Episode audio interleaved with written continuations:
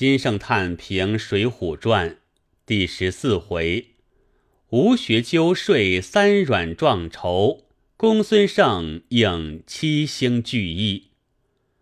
水浒之始也，始于时节；水浒之终也，终于时节。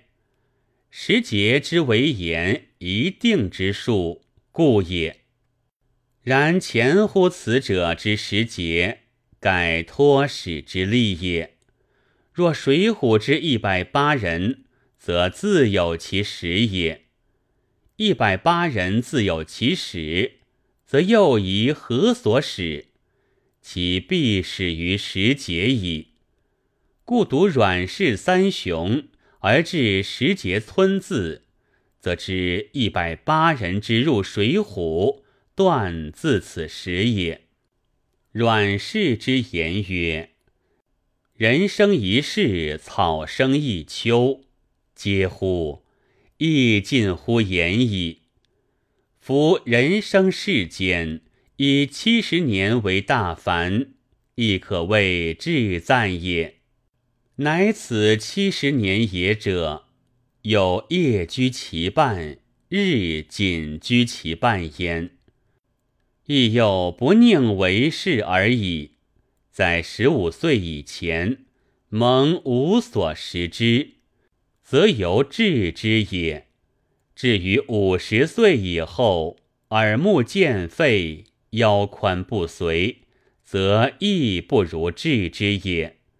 中间仅仅三十五年，而风雨战之，疾病战之，忧虑战之。饥寒又战之，然则如阮氏所谓，论秤称金银，成套穿衣服，大碗吃酒，大块吃肉者，亦有几日乎也？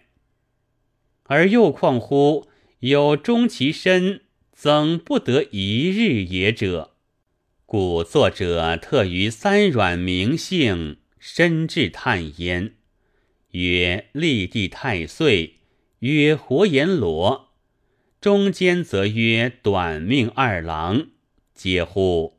生死迅疾，人生无常，富贵难求。从无所好，则不著书，其又何以为活也？